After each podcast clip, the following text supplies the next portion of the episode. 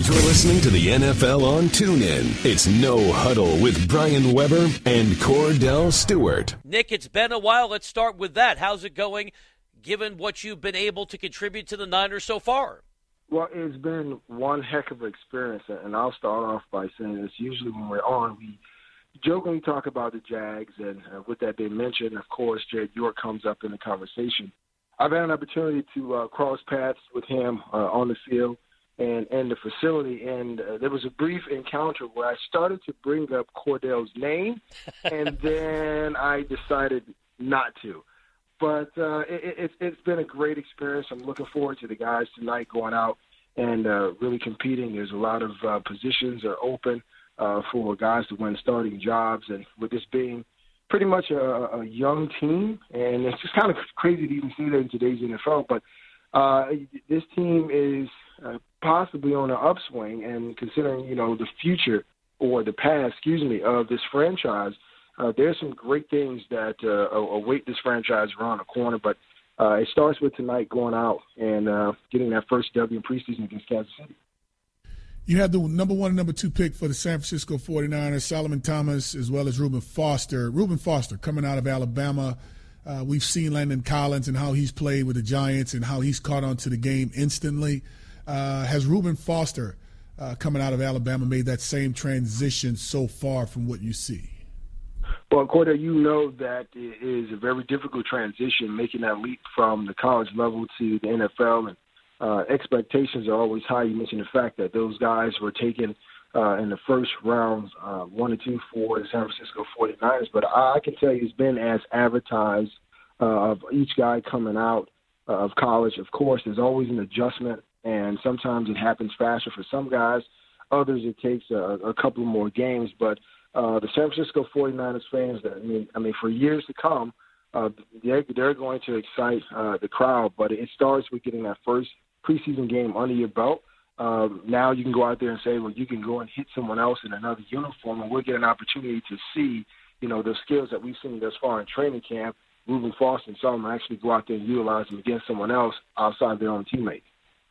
He's Kordell Stewart. I'm Brian Weber taking you around the league with our good friend Nick Ferguson, the former NFL safety. Nick, your reaction to the big headline across the league today Ezekiel Elliott suspended for six games. And if that suspension is upheld, how do you think the Cowboys play without him for a half dozen football games?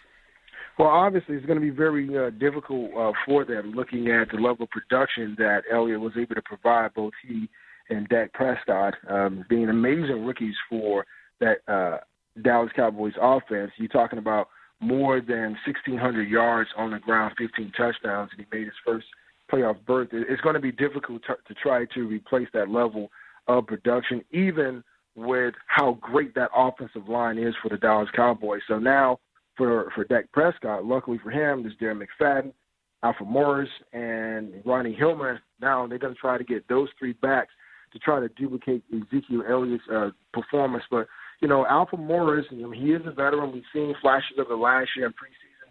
He showed with a spin move that he still has the capability of to- toting the rock, but we have to see if he can live up and give them half of what Ezekiel Elliott. But it definitely changes that, that dynamics for the Cowboys offense, and Jerry Jones is pushing right now to try to get this thing overturned. Like you said, you know, there's three days uh, to for Ezekiel Elliott to now go back to uh, the league and try to appeal the suspension. But what this should say, not for just for Ezekiel Elliott, but for other players, you have to be careful about the decisions that you make and the circumstances that you put yourself in. So uh, whether the suspension is upheld, hopefully this is a learning experience for Ezekiel Elliott. I know, you know, this past year his name has been mentioned a lot more times than I'm sure Jerry Jones would like, but this is a situation that we're dealing with because the issue deals with domestic violence. That is a hot button topic, not just in football, but in our society. You know, everyone's taking a look to see, okay, what the league is going to do. And I know there's been a lot of criticism of the league. Well, why has it taken you this long to figure things out? But remember when Ray Rice situation hit and, and he was given a two game suspension and then we saw the videos like and then the league came out and gave him a more hefty uh suspension, everyone was like, Well, why did you give him two and you didn't wait to do your due diligence. So the league this time, learning from the first situation, started to do their due diligence. Everyone wanted to ha- happen now, and I'm sure Jerry Jones wanted to figure it out. But now we know going into possibly the, the, the second week of preseason, Ezekiel potentially, if the appeal you know is upheld, is it upheld? Excuse me. You know he will be out for those six games, and you look at those opponents that the uh, the Dallas Cowboys have to face in that period you know, it may not hurt them that bad. Yeah, you won him in that first game against the Dallas um, against the New York Giants because that team is in your division. But I be, believe the Dallas Cowboys will make it out of these six games uh, if he's still uh, suspended uh, on, on the good side of things. So, so no need to panic. Your former teammate and now GM John Lynch. Uh, have you had the opportunity to uh, have a, to chop it up with him a little bit to to get in his mind or, or, he basically tell you how much of a transition or tough or good the transition has gone from him being a color analyst uh, to now all of a sudden having a chance to call the shots when it comes to personnel. No we, we really haven't Kordell. We haven't had that opportunity. But if you you know the buzz around the building if you listen to the buzz around the building the, the, fans uh, some of the players who were here uh, during the tumultuous time with the 49ers and some of the new guys that are now here, they're very excited, you know, because you, you know about uh, what John was and what he brought to a game as a player, winning the Super Bowl with the Tampa Bay Buccaneers and wanting to see how he's going to piece this team together in years to come. And just looking at the fact of what he decided to do with, with Solomon and Reuben Foster, that shows exactly the direction that he's trying to take this team – too. And, and I, I can tell you this. I mean, you know, there's been former 49ers around the building. Charles Haley's been around the building.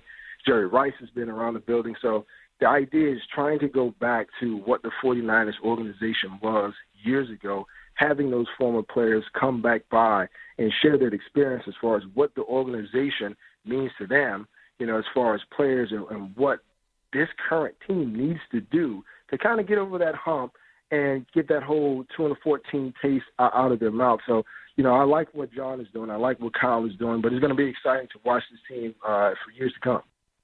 Nick Ferguson, the former NFL safety, is our guest on the NFL on TuneIn. Nick, last one for me, another Denver connection. Then Jay Cutler moved on to Chicago, but he knew Adam Gase first in the Mile High City. So, considering their rapport and what they did together a couple years ago, in Chicago, how smooth do you think the transition is going to be for Cutler coming out of his semi-retirement?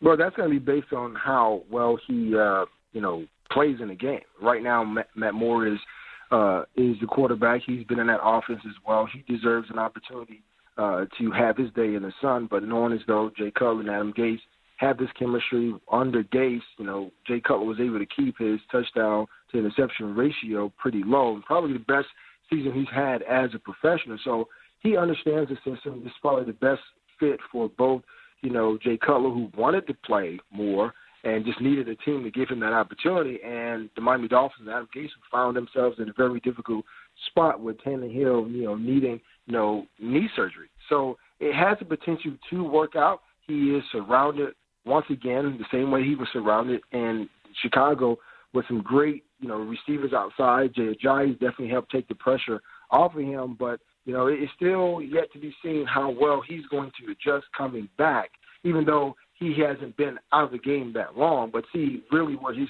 mental state is because it was really odd, and I found it odd. And Kordell, you as a guy who played the quarterback position, they find it rather odd too as well when he was asked about being in shape, and he said, "Well, to be a quarterback, you really don't have to be in shape." So we'll see, you know, because I'm sure the defensive teams that they're going to have to face this year, they're going to get Jay Cutler outside of the pocket and see how well his fitness and cardio is this season. Back to you, Brian. Thank. Well, he, he threw the thing to you about conditioning. I thought you wanted to chime in there. Nick, I, no, I wanted you to get that one, Brian, because it was conditioning. Now, but to answer your question, conditioning is is for I think any athlete on the field uh, is the number one thing. You can know the playbook. You know, you can be one of the best in the game. Let's say that. Uh, if you're not conditioned, because you can go back to the Super Bowl last year. The Super Bowl last year, I think, was all about conditioning for that team in New England, but most importantly for the quarterback. That team on the other side in Atlanta, they ran out of gas. So when you talk about conditioning, when you talk about cardio, You can't do enough of it because it's a four quarter game, and if you can be as con- best conditioned team as you can possibly be, you'll have a chance to to overcome some adversity because someone's going to wear down. You just hope it's not you first. Well, you know what, Kordell, before before we get out of here, I, will add this to it. You know, when most people talk about the quarterback position, they always talk about uh, the quarterback arm, how how uh, fast or how long he can throw the ball down the field. When we talk about Jay Cutler, we've always referred to him as a gunslinger. But you know this as a guy that has played the position at a high level in the NFL. You cannot throw the ball or push the ball down the field without your legs. So the fact that Jay Cutler said, "Hey, you don't have to be in condition to play the position," yes, you do because your your legs, if they fatigue and you can't utilize them to slide and move in the pocket, it's going to make it really difficult also for you to push and drive the ball down the field. So it's going to be interesting once again to see if that statement comes back to biting. Well, Nick, I'll say this here. I'll say this about Jay Cutler, and, and Brian and I had this conversation about this.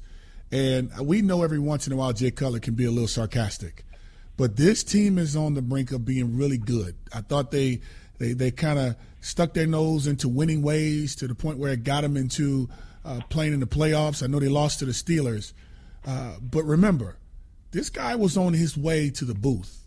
He was spending time with his kids. He was trying to get the rhythm and the cadence of being a, a color analyst with two other guys in the booth. And then all of a sudden he gets a chance to be back into this competitive environment to the point where now he's sarcastic. I'm just a quarterback. I don't need to be in shape. If anything, he needs to be the most conditioned player. And the arm is one that I think that's just a, the natural one that, that gets fatigued for any quarterback. But if his physical being is in shape and he's ready with what he knows with Adam Gase' system from a from a standpoint of understanding him as a coach, his his system and what he wants, this team can have a chance to be good. But if he comes in with that that that what is smoking Cutler, you know, you know the little deal they have on Instagram where he's got the the Marlboro Lights, you know, hanging off of his lip or whatever. Um, it, it, can it can be something that's pretty pretty bad because they gave him a one year deal worth ten million bucks, and you know they had Colin Kaepernick sitting there. He was on the list of he had Kyle Orton on the list, and you had Brian Weber's favorite, Tim Tebow, even was on that list. Wow, my God, yeah. so it, he needs to he needs to I think address that again and just say he was he was just happy and excited to be back because if it comes to a point, and you know down in Miami, we both all three of us know. When it's humid and hot down there, you don't have any time to be in that weather no longer than you need to. And they have a minimum of every practice, probably what anywhere from two and a half, three, maybe four hours every day they're out there. So he's got to get himself together and get himself in shape. But to say that lets you know that that's just being that's just Jay Cutler being Jay Cutler. Well, we, we, we'll find out which Jay Cutler, uh, you know, we'll we'll get once we get to the regular season because if he is a guy that still wanted the opportunity to play the game of football and Chicago wasn't giving him that, he has that opportunity. He's been given an opportunity. So well, let's see if he makes the best of it and if We'll see if Ryan Tannehill comes back and if the Miami Dolphins and Adam Gase have, are forced to make a decision. Do we stay with Ryan Tannehill or do we continue to go with Jay Cutler, who's had a very impressive year? So we'll have to see. But it's going to be definitely exciting. But I want to see if that fatigue factor, you mentioned that heat and humidity, I want to see how that plays a role and what Jay Cutler we received this year. Nick, we appreciate the time. Enjoy the game tonight in Kansas City. Tell Mr. York to send the six year contract to Kordell in Atlanta, okay? That would be nice, Nick. I appreciate it. You're a good guy. Well, if man. I see him on the sideline tonight, I'll miss Thank you, Nick. We'll chat with you soon. All right. Talk to you guys later. You've been listening to No Huddle with Brian Weber and former Steelers quarterback Kordell Slash Stewart live on the NFL on TuneIn. 20, 15, 10, 5, touchdown. The National Football League is on TuneIn.